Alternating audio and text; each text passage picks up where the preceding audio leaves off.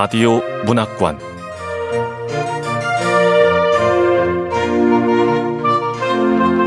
한국 단편 문학 특선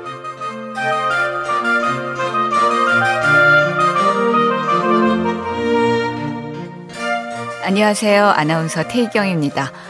KBS 라디오 문학관에서 오늘 소개해 드릴 작품은 이유리 작가의 평평한 세계입니다. 이유리 작가는 숭실대학교 문예 창작학과를 졸업했고 2020년 경향신문 신춘문예 단편 소설 부문에 빨간 열매가 당선돼 문단에 나왔습니다. KBS 라디오 문학관 한국 단편 문학 특선 이유리 작가의 평평한 세계 지금 시작합니다.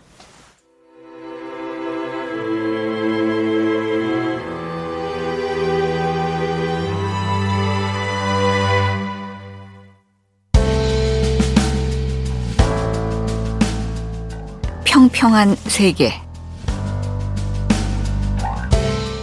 이유리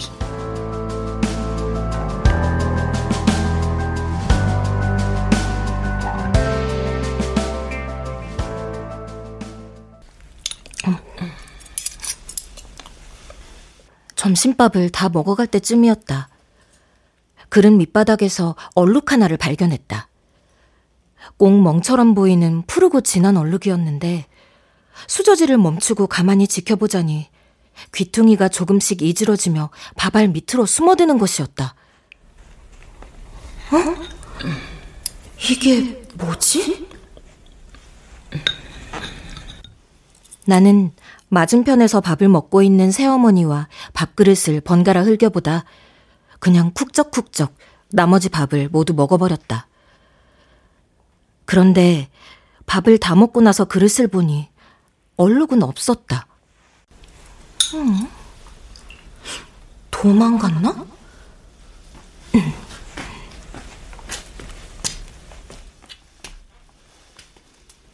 그릇을 치우며 슬쩍 그릇 밑바닥이며 밥상을 확인했는데 거기에도 아무것도 없었다. 얼룩이 사라진 밥그릇을 씻었다.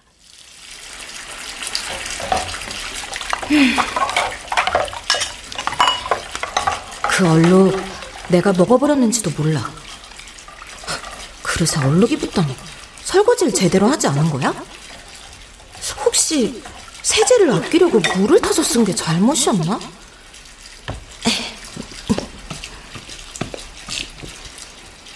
평소보다 더 많은 거품을 낸 스펀지로 평소보다 더 힘주어 문질러 닦은 그릇을 엎어두고 방에 들어왔다.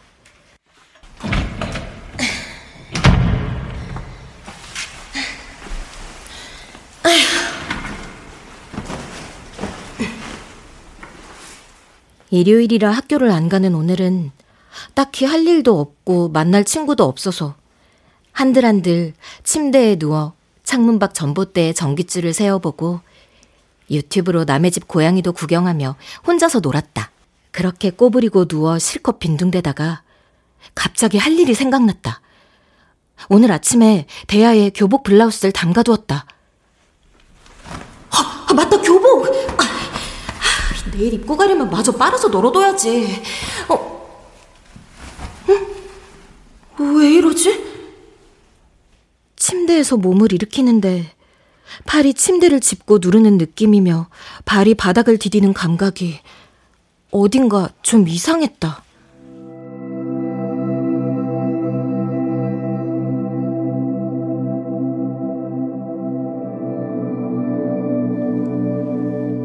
내 몸이 닿는 모든 부분에 몰캉몰캉하고 푹신푹신한 얇은 막 같은 것이 씌워진 느낌이랄까? 나는 어리둥절해서 일어선 채로 잠시 서 있었다. 그때 나는 내가 반투명해져 있다는 것을 깨달았다.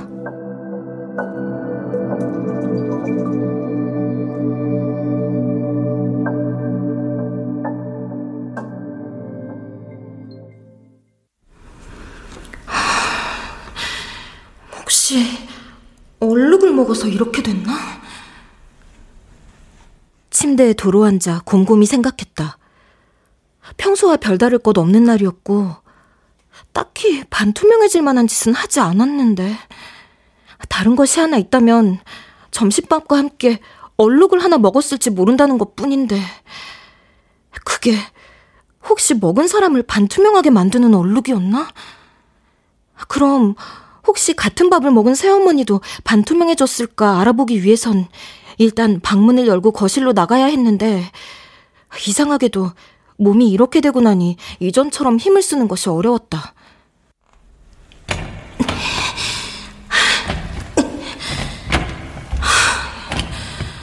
왜 이러지?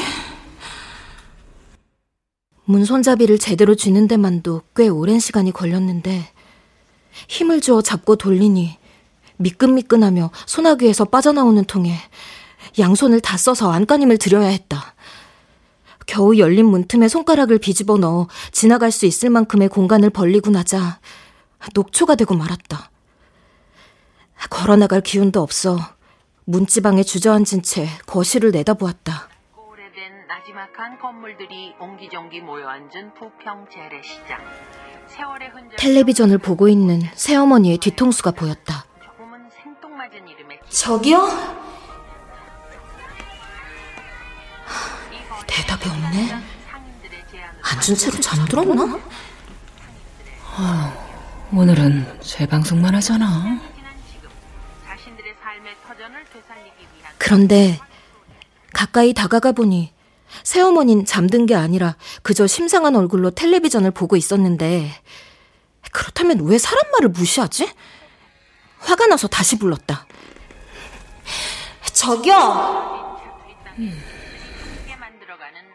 그런데 코앞에서 부르는데도 새어머니의 표정엔 아무 변화가 없었고 나조차도 내 목소리가 좀 이상해서 꼭 깊고 깊은 동굴 속이나 우주 끝에서 말하는 것만 같이 웅웅 울리고 어딘가 쓸쓸한 느낌마저 들어 움찔한 참에 알게 되었다. 이거 혹시 마침 화장실 문이 열려 있기에 들어가서 거울을 보았다.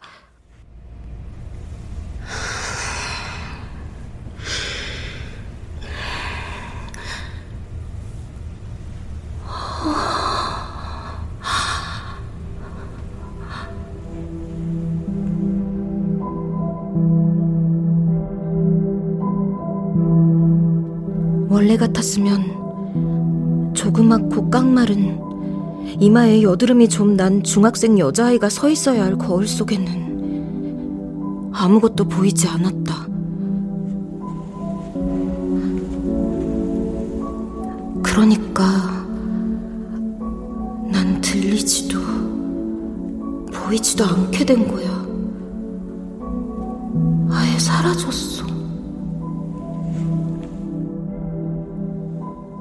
놀랐을 뿐 슬프진 않았다. 왜 슬프지 않으냐면 난 원래부터 좀 존재감이 없는 편이었고 세상에 내가 있는지 없는지 있다면 어떤 기분인지 무얼 먹고 싶고 주로 누구와 노는지 등을 궁금해하는 사람은 없었으므로 지금의 난 어떻게 보면 평소와 별다를 것 없는 상태인 셈이니까.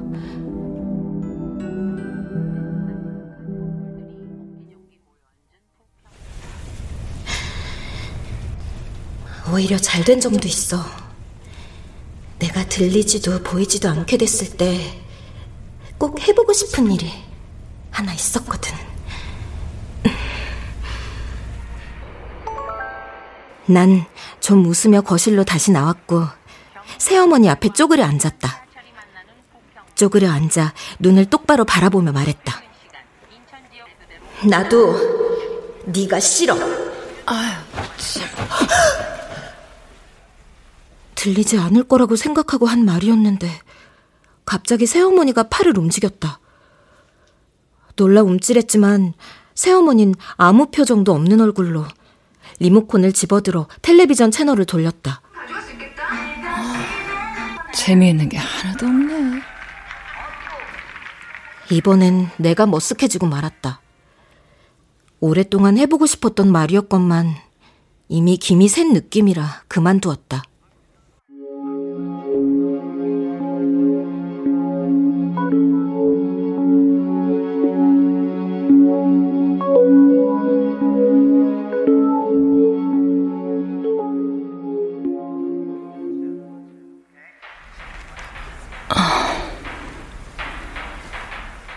새어머니는 그 이후로도 몇 시간 동안 꼼짝 않고 텔레비전을 보았다.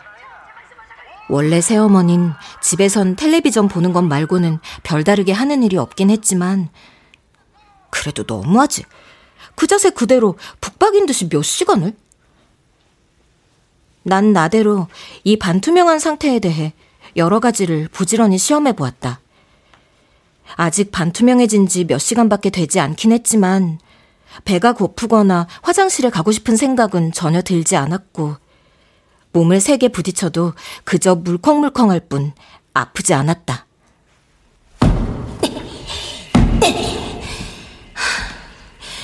이상하네? 안 아파. 영화 같은 데 보면 벽 같은 데도 막 통과하던데. 어디? 되잖아. 그러나 그렇다고 해서 벽이나 물건을 통과해 지나가거나 할 수는 없는데다 힘이 개미만큼 줄어든 것도 여전하여 시험 삼아 이불 귀퉁이를 들어 올리려고 해보았는데 이불이 쌀자루처럼 무겁고 힘들었다. 그러고 나니 크게 할 일이 없어 그냥 온 집안을 돌아다녔다. 스스로 문을 여는 것은 불가능했으므로 문이 열린 곳, 내 방과 거실과 화장실을 몇 번이나 번갈아 가며 들락거렸다. 그러는 동안 해가 저물었다. 새어머니는 채널을 몇 번 돌리다 텔레비전을 껐다. 고미야? 이거 대답을 하네? 고미야!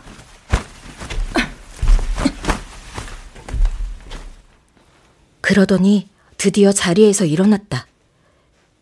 난 내 방으로 걸어가는 새어머니의 뒷모습을 흥미진진하게 지켜보았다. 내가 없어진 것을 알면 새어머니는 놀랄까, 화를 낼까? 새어머니는 내가 빠져나오느라 빼꼼 열어둔 문틈 사이로 어두운 방 안을 들여다보았다. 그렇게 잠시 서 있더니 손을 집어넣어 방에 불을 켰다. 짜잔! 나는 여기 없습니다.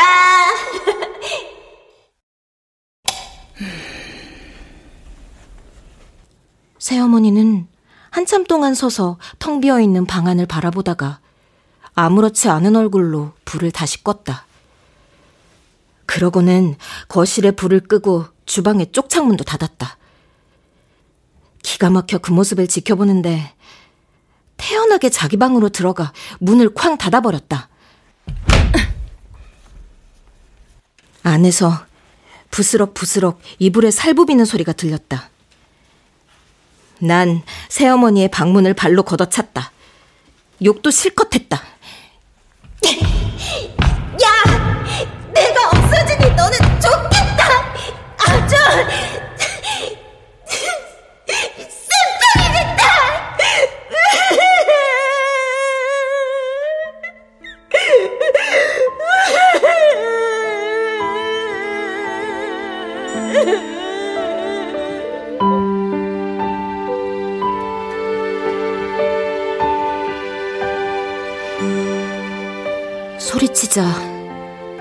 하고 원통에 눈물이 왈칵 났다. 꾸덕한 젤리 같은 눈물방울이 바닥에 뚝 떨어져 푸르스름하게 빛이 났다.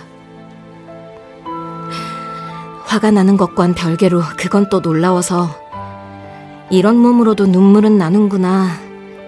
엎드린 채로 코를 훌쩍이며 그런 것을 신기해하고 있자니 두 번째로 머쓱해져. 문을 발로 차는 짓 따윈 그만두게 되었다.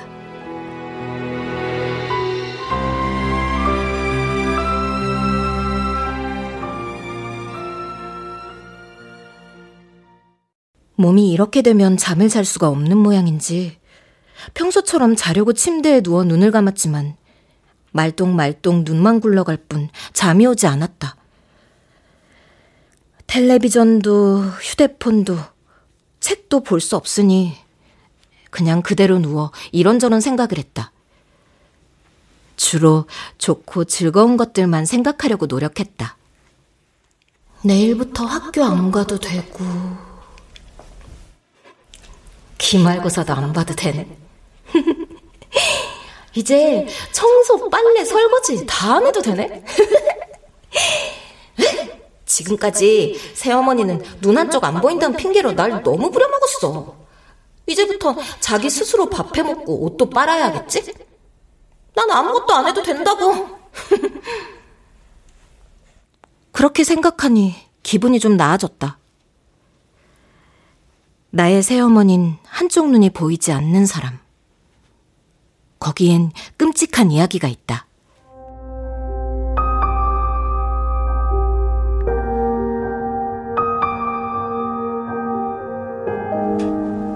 새어머니가 어렸을 때 일이야. 온 가족이 차를 타고 나들이 갔다가 돌아오는 길이었는데 삼중 추돌 사고가 난 거지.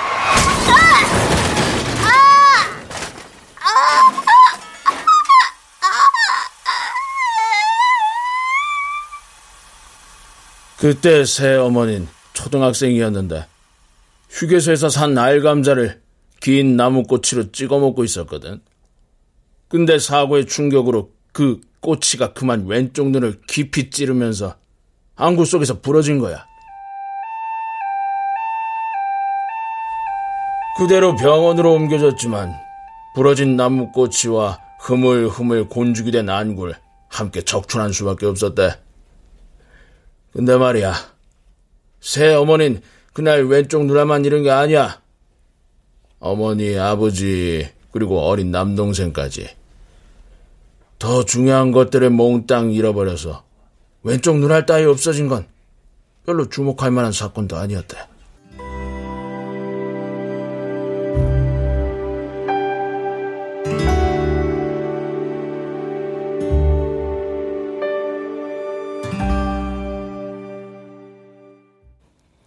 이 이야기를 듣고 나서 난 감자를 먹지 못하게 됐다. 이 얘기를 들은 건 초등학생 때지만 몇 년이 지나 중학교 2학년이 된 지금까지도 마찬가지로 뾰족한 것이 싫다. 내게 이 이야기를 해준 것은 물론 나의 아버지다. 난 이 이야기만큼이나 그날의 풍경 역시 생생하게 기억하고 있다. 학교에서 돌아오자 아버지가 왼쪽 눈에 안대를 쓴 여자와 함께 거실에 앉아 있었다. 원체 낯을 가리는 꼬맹이였던 난 현관에서부터 그대로 얼어붙었는데 아버진 나를 돌아보지도 않고 고미 너 이리 와봐. 네. 어, 네가 고미구나? 작고 약삭 발라 보였다. 여자도 여자의 오른쪽 눈도. 내 짧은 인생에서 첫눈에 싫은 사람을 만난 것은 처음이었는데 아버진 태어나게도 말했다. 오늘부터 우리 집에서 함께 살게 될 거야. 네? 나는 아버지가 한 말의 모든 부분이 이해되지 않아 여자의 얼굴만 빤히 쳐다보았는데 아버진 그걸 안대에 대한 설명을 요구하는 것으로 알아들었는지 저 이야기, 그러니까 나무꼬치와 감자 이야기를 해준 것이었다. 둘은 결혼식은 커녕 혼인신고도 하지 않았지만 제법 오래 부부로 함께 살았다.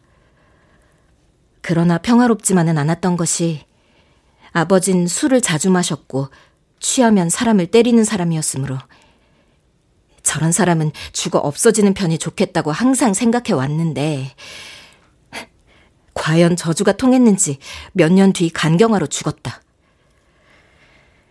집에는 나와 한쪽 눈이 없는 새어머니만이 남게 되었다.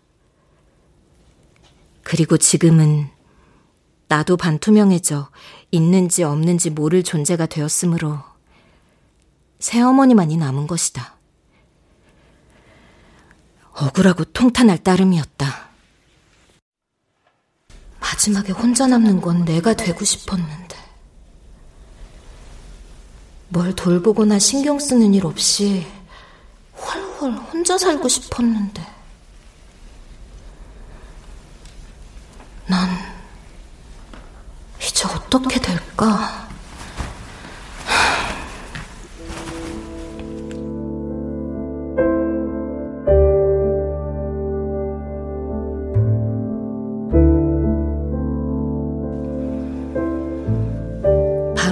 누웠다가 모로 누웠다가 하며 나는 뒤척뒤척 나의 반투명한 미래에 대해 생각했다.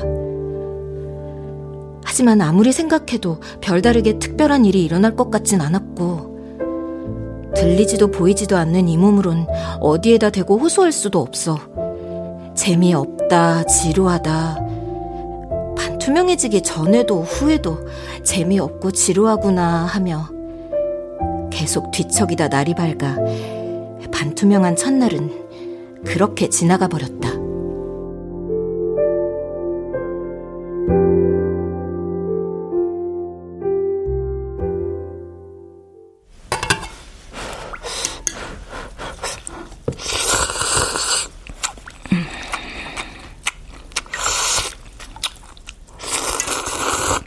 새어머니는 아침 늦지막에 일어나 서투른 솜씨로 라면을 끓여 아침을 먹었고 얼굴을 잘 씻은 뒤 어디론가 나갔다가 밤늦게야 들어왔다. 그렇게 며칠이 지난 토요일이었다. 새어머니가 점심을 먹고 텔레비전 앞에 앉기에 나도 멀찍이 앉아 오랜만에 텔레비전에 몰두해 있는데 초인종이 울렸다. 누구지? 그러게? 누구야? 누구세요? 안녕하세요, 어머니. 저 고미 담임입니다.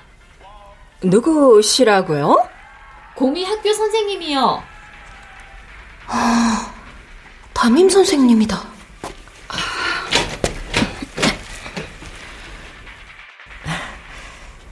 갑자기 찾아와서 죄송합니다.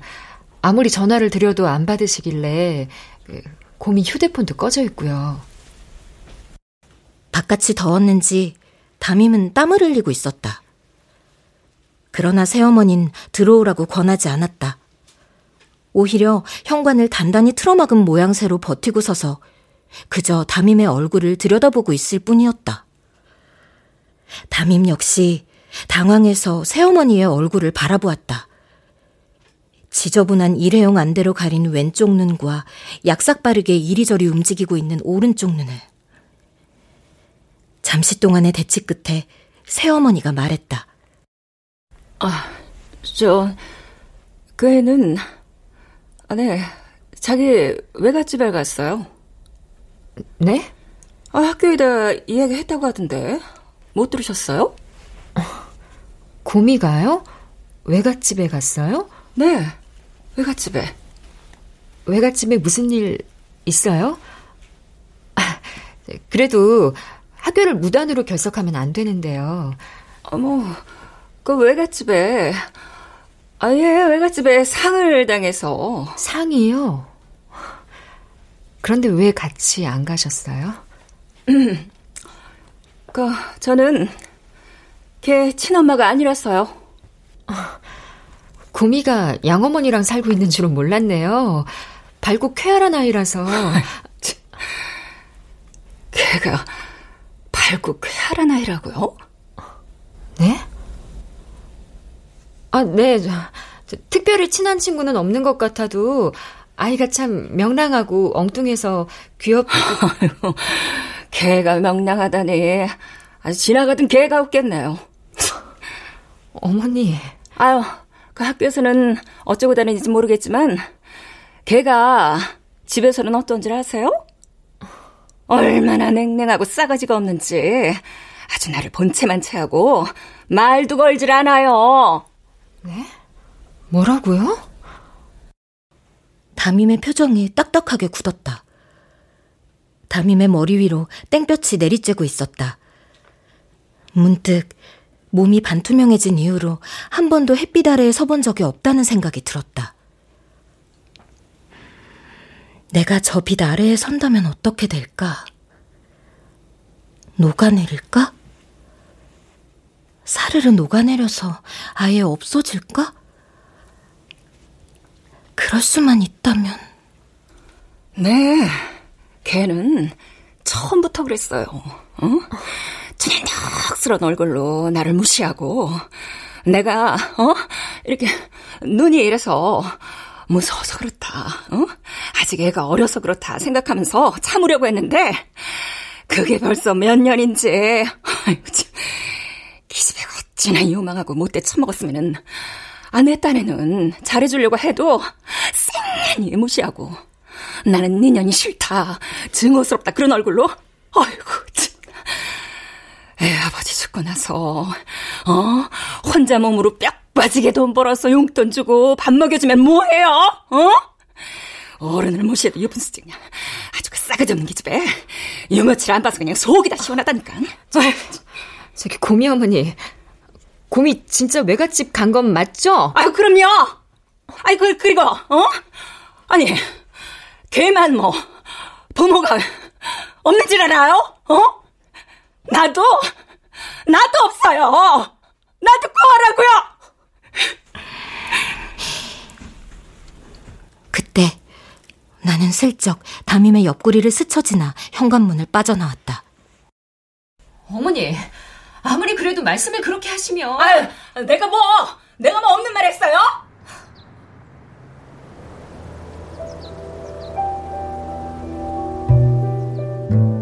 햇빛 아래로 나와 내려다본 내 몸은 꼭 물밑에서 올려다보는 수면처럼 빗무리가 어rum거려 아름다웠고 녹아내리거나 사라지지 않았다.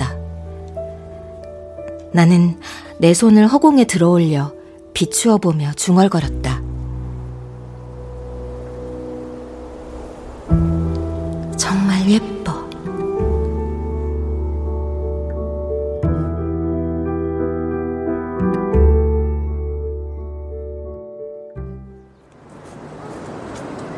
이제부터 뭘 해야 하지? 보통 영화에서 보면 투명 인간은 은행을 털거나 스파이가 되거나 연인을 몰래 따라다니거나 하지만 난 돈에는 별 관심이 없고 연인은커녕 친구도 없잖아? 게다가 금고 벽을 통과하지도 못하는 이런 몸으로 은행을 털 수 있으려나?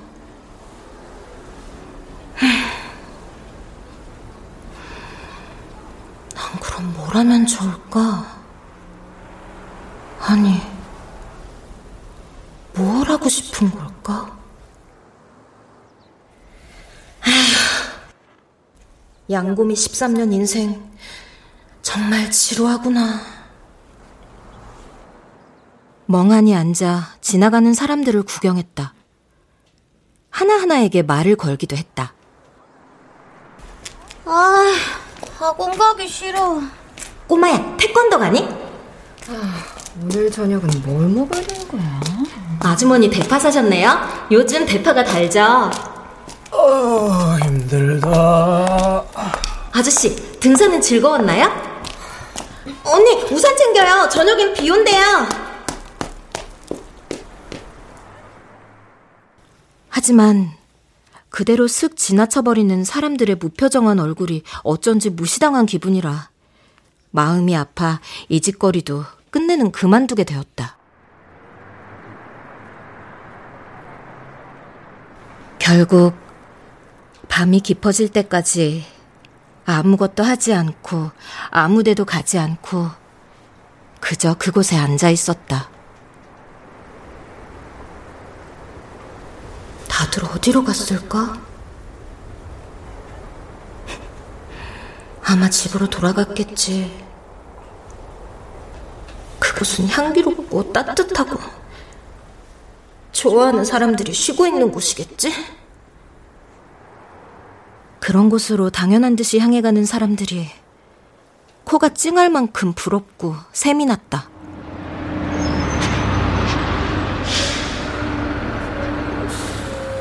버스 정류장엔 오늘의 마지막 버스가 섰다. 맞은편 편의점의 유리병 너머로 교대하러 온 야간 아르바이트생이 조끼를 갈아입는 것을 지켜보다 나는 결국 다시 집 쪽으로 걷기 시작했다. 싫다. 가기 싫다.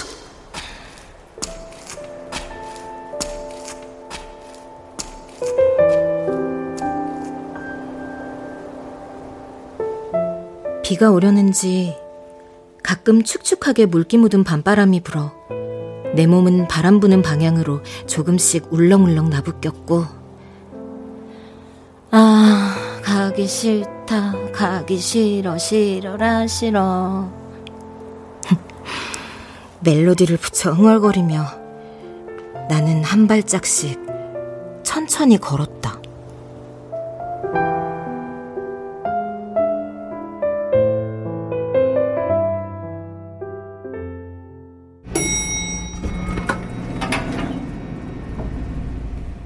자정이 넘은 시간이라 현관문은 보나마나 닫혀 있을 테니 그 앞에서 한참 기다려야 할 것이라고 생각했다. 그런데 엘리베이터에서 내려보니 어둑한 복도 중간에 빼꼼 불이 환하게 켜진 채 문이 조금 열린 집이 있었고 더 자세히 보니 그건 우리 집이었다. 게다가 어떻게 된 일인지 그 안에서 웬 남자의 낯선 목소리까지 새어나오고 있었다. 에이, 재수없게.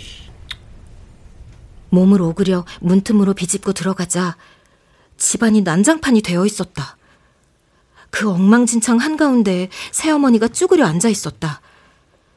집에서도 항상 차고 있던 안대는 어디다 빼놓았는지 없었고, 머리는 산발이었다. 남자는 새어머니보다 나이가 더 많아 보였다. 조그맣고 동그란 눈이며 뭉툭한 코 주변으로 흉한 주름이 자글자글한 탓이었다.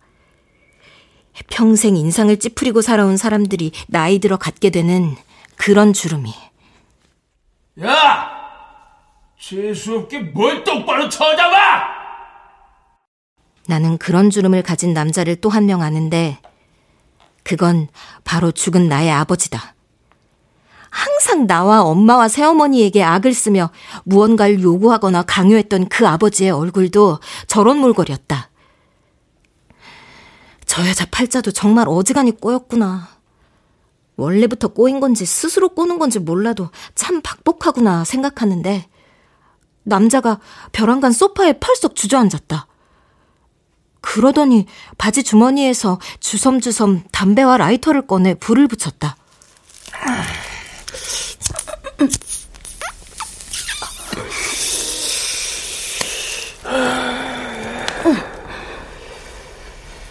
담배 꺼. 뭐? 아, 어, 어, 어. 담배 끄라고. 이런,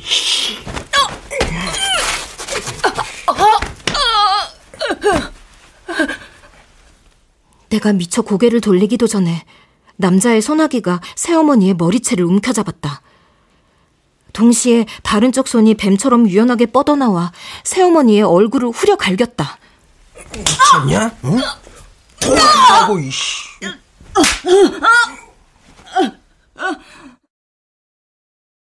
나는 눈을 질끈 감았지만 느낄 수 있었다. 거친 손바닥이 뺨에 감겼다 떨어지는 감촉과 귀를 찢는 소리와 눈앞에 번쩍하는 희고 붉은 빛. 이제 다시는 매끈하고 부서지지 않은 세계로 돌아갈 수 없으리란 절망과 발끝에서부터 묵직하게 차오르는 증오를. 체온도 호흡도 없는 몸으로 얼굴이 확 달아올라 난 뜨거운 숨을 내뱉었다. 저기 남자의 발밑에 오른뺨을 부여잡고 웅크린 것이 새어머니가 아니라 나인 것만 같았다.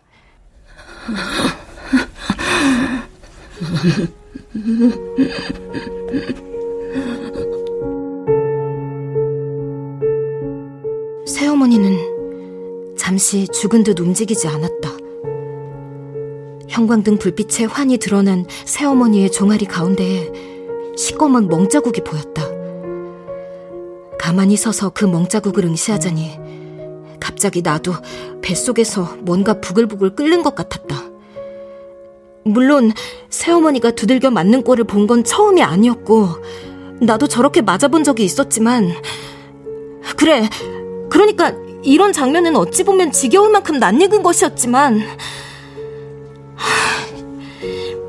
어떻게 이것은 매번 같은 모양으로 이리도 새롭게 괴로울까? 그런 생각을 하는데 남자가 갑자기 몸을 획 돌렸다. 에이씨, 재수 없어.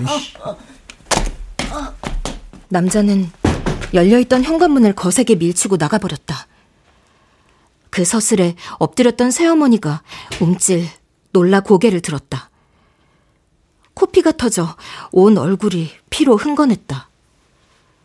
새어머니는 고통스러운 듯 천천히 몸을 일으켜 주저앉았다.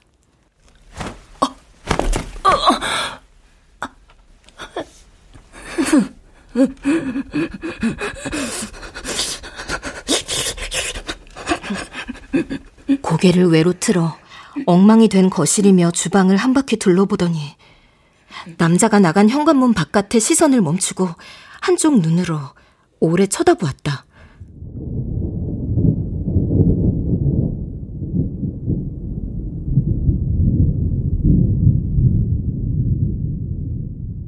비가 오려는지 바깥에서 은은한 천둥 소리가 우르릉 우르릉 들려오고 있었지만 인기척은 없었다. 난 새어머니가 무엇을 생각하고 있는지 알 수 있었다. 나 역시 그랬으니까. 아버지가 나를, 엄마를, 새어머니를 두들겨 팬 뒤 집을 박차고 나갔을 때, 나도 같은 소원을 빌었으니까.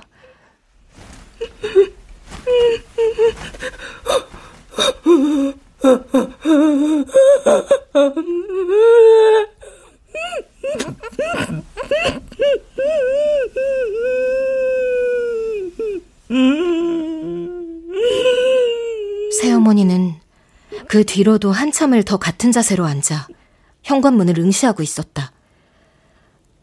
어느 순간 새어머니의 오른쪽 눈은 현관문에서 벗어나 허공의 한 점을 바라보고 있었다. 어디를 보는 것인지 시선을 따라갔으나 그곳엔 아무것도 없었다. 어? 새어머니도 나처럼 허공을 보고 있잖아.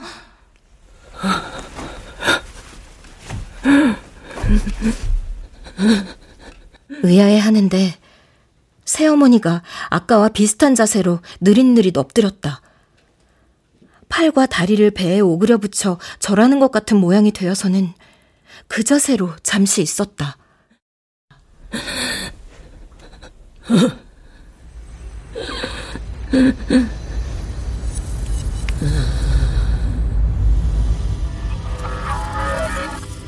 그러고는 그대로 반투명해지기 시작했다.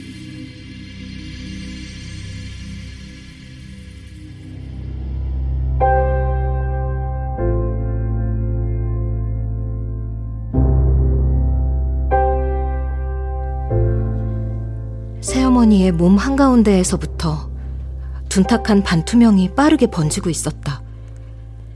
새어머니의 몸뚱이 밑으로 장판에 다리미 누른 자국이 흐릿하게 드러나기 시작했다. 머리끝부터 발끝까지 모두 반투명해진 후에도 새어머니는 한동안 엎드려 일어나지 않았다. 몸이 저렇게 된 걸 아직 눈치채지 못했을지도 모른다. 처음엔 그랬으니까.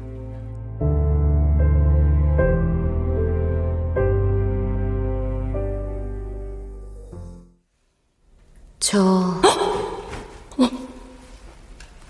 어? 거, 거, 거민이? 네.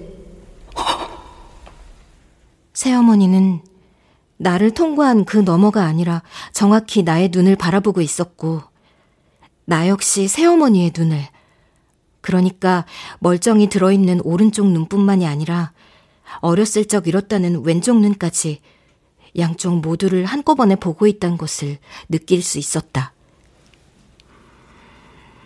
우리는 그렇게 한참을 말없이 서로를 바라보기만 했다. 형광등 불빛을 그대로 통과하여 뿌유스름한 새어머니의 얼굴은 반투명해지기 직전의 모습 그대로라 얻어맞은 손자국이 퉁퉁 부어 있었지만 이상하게도 이전처럼 바로 보기 힘든 느낌은 들지 않았고 오히려 좀 측은하기까지 했다. 어, 언제부터 거기 있었니? 처음부터요. 처음부터? 언제? 나 없어진 날부터요. 네네. 이 상태로? 네. 내내 이 상태로.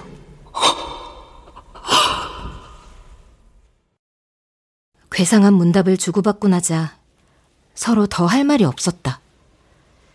새어머니가 훌쩍 일어섰다. 그러더니 화장실로 천천히 걸어갔다. 아마 거울을 보려는 거겠지. 내가 그랬던 것처럼. 세면대를 붙들고 놀랄 거야. 과연 화장실로 들어간 새어머니는 한참 동안 혼자 조용했다. 그러나 잠시 후 화장실에서 나오는 새어머니의 얼굴은 더 이상 놀란 사람의 그것 같진 않았다. 오히려 조금은 홀가분하니 즐거워 보이기까지 했다. 난 좀 씁쓸해졌다. 더 이상 아무 책임도 지지 않아도 된다는 걸, 누구에게도 보이지 않아도 된다는 걸 알았을 때, 정전을 알리는 나팔 소리를 들은 병사처럼 훨훨 홀가분한 표정을 나도 지었을까? 왜 우린 약속이나 한 듯이 같은 얼굴을 할까? 생각하는데 사뿐사뿐 화장실을 걸어 나온 새어머니가 나를 바라보고 물었다. 어, 우리 죽은 거니? 아닌 것 같은데 그런 것도 같네요. 무슨 대답이 그래? 저도 잘 모르겠어요. 며칠 안 돼서. 뭐야, 왜 갑자기 친한 척? 잠도 안 오고 배도 안 고파요. 그런 것 같다. 어, 아프지도 않아. 근데 힘이 안 들어가요. 힘을 잘 쓸 수가 없어요. 어디? 어머, 어, 정말이네? 현관문 걸쇠해놔도 어머, 마음대로 움직일 수가 없어. 어, 아!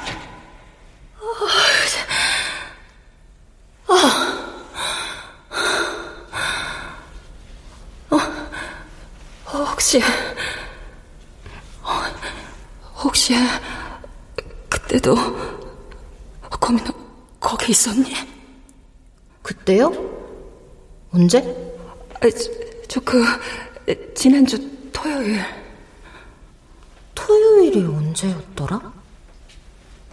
아, 담임 선생님 찾아온 날. 그럼요. 그렇구나. 왜요? 아니, 그게 그게 말이다. 제발, 제발 하지 마세요.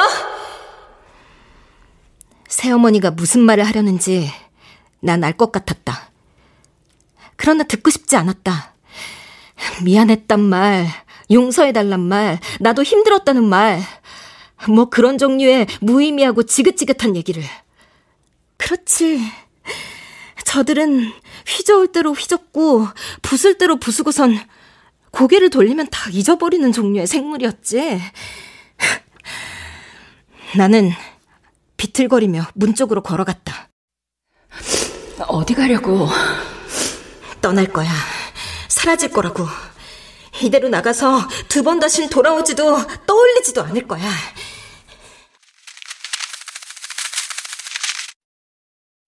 돌연 바깥에서 커다란 무언가가 파스스 날아들어오더니 그대로 내 어깨 쪽지에 달라붙었다. 손바닥만한 갈색 나방이었다. 아! 어머, 예, 예. 자, 자. 어. 어, 됐다. 새어머니는 손을 한번 탁 털어 나방을 손쉽게 쫓아냈다. 아무도 말해주지 않았지만 거기 북박여선 우리는 똑같은 사실을 깨닫고 있었다. 이제 누구도 그 무엇도 우리에게서 서로를 분리해낼 수 없을 거라는 사실이었다.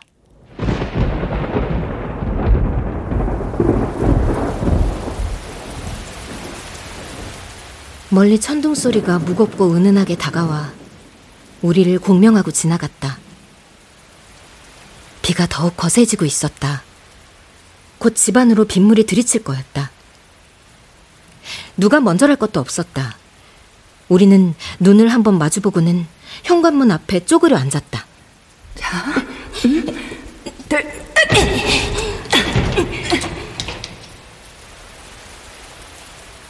서로 양손을 겹쳐 말발굽 모양 걸쇠를 움켜잡고 힘껏 올렸다. 그런데 걸쇠가 땅에서 떨어진 순간 바람에 휩쓸린 문이 쾅 닫히는 바람에 우린 동시에 뒤로 나동그라지고 말았다.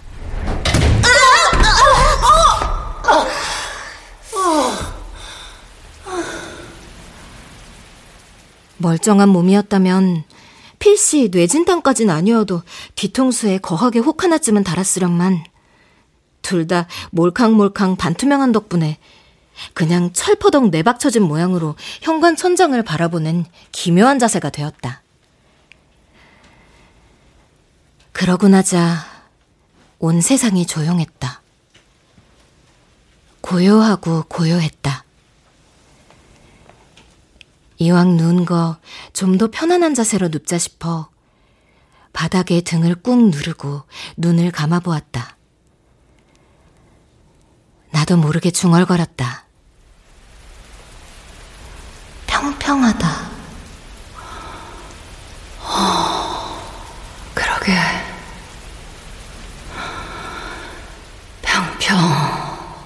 평평하네.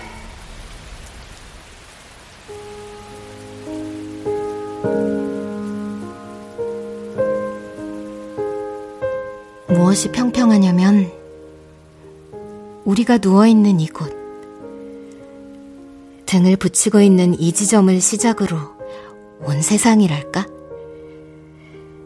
이렇게 반투명한 젤리 덩어리 같은 상태로 퍼질러져 누워 있어도 기울거나 팬 곳이 없어 주르륵 흘러가 버릴 일도 없는 누군가 툭 밀어도 끄떡없이 존재하고자 하는 곳에 정확히 제대로 존재할 수 있는 정도로 곧고 판판한 이 세계. 그 증거로 우리는 이렇게 아무렇게나 누워 있었고, 그만 일어나고 싶을 때까지, 가고 싶은 곳이 생길 때까지 누워 있을 거였다. 둥글 납작하게. 고요하고 반반한 모양으로.